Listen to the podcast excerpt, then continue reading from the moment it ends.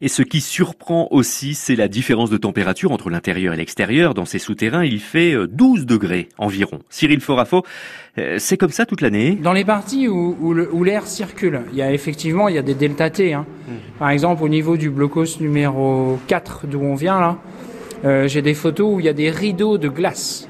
C'est-à-dire que comme il fait 12 degrés à l'intérieur, l'eau elle, elle, sointe du plafond, et comme l'air qui rentre est à moins 2 ou moins 3, ça gèle l'eau. J'ai des, photos avec des, parois de glace à l'intérieur ici, comme des portes mais en glace.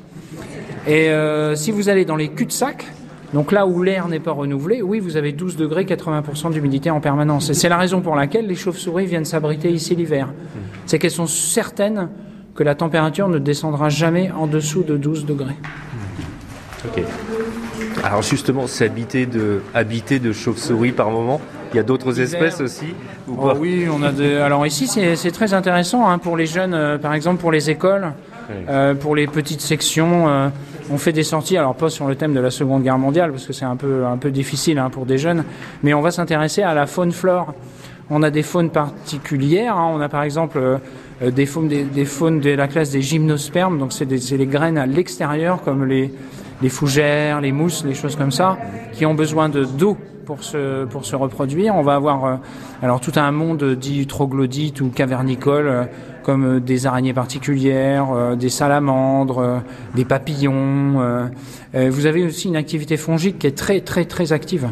Par exemple, ici, j'ai des champignons qui dévorent les papillons vivants. Non. Ah, c'est extraordinaire.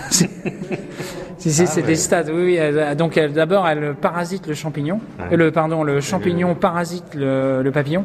Et puis après, donc le papillon, il est paralysé par ce parasite et il se fait dévorer euh, vivant. D'accord. Hein, c'est assez. Euh, on l'aurait pas soupçonné qu'il y ait une telle vie ici, là, dans les galeries. Hein. Alors c'est le royaume des champignons.